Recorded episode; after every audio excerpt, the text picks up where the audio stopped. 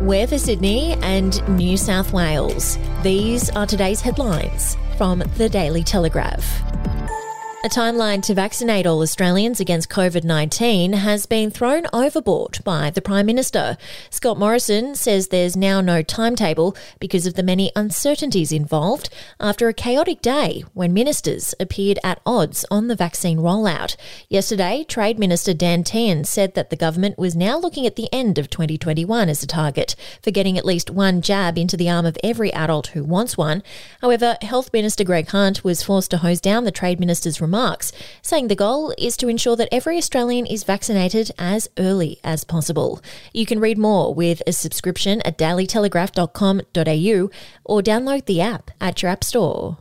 Prince Harry will walk shoulder to shoulder with Prince William behind their grandfather's coffin at Prince Philip's funeral this Saturday, setting aside simmering tensions to honour him. His wife Meghan will avoid an awkward reunion following her tell all interview with Oprah Winfrey because she's too pregnant to fly. And Prime Minister Scott Morrison and Premier Gladys Berejiklian will lead a powerhouse group of political, business, and community leaders meeting in Griffith in the New South Wales Riverina for the third annual Bush Summit.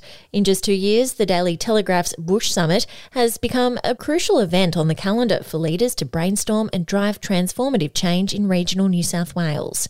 We'll be back after this.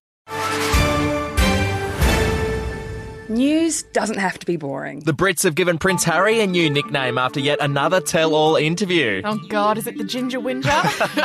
Let the team at news.com.au get you up to speed each day with their podcast, From the Newsroom. a couple were busted joining the Mile High Club. Well, I guess they can't fly Virgin anymore. Politics, sport, red carpets, royals. Get all the goss in just a few minutes. Follow From the Newsroom wherever you get your podcast from. Sydney's most overcrowded public schools are growing rapidly, with those most in demand exceeding their government enforced enrolment caps by more than 1,000 students. While the problem is biggest in the city's west, other schools, including Cronulla and Chatswood High Schools, are also overflowing and have enrolled 400 more students than they have space for. And to the NRL, Cronulla's head coach John Morris has told the Daily Telegraph he doesn't intend going down without a fight. It follows Saturday night's shattering loss to the Sydney Roosters, with the Sharks throwing away an 18 4 lead in the final 20 minutes. As Morris was leaving the SCG, his wife rang in tears about news reports that the club had approached Sydney Roosters assistant Craig Fitzgibbon to replace him. Morris says until he's told differently, it's business as usual, preparing for their next game. And that's your headlines. For breaking news and updates throughout the day, take out a subscription at dailytelegraph.com.au and we'll have another update for you tomorrow.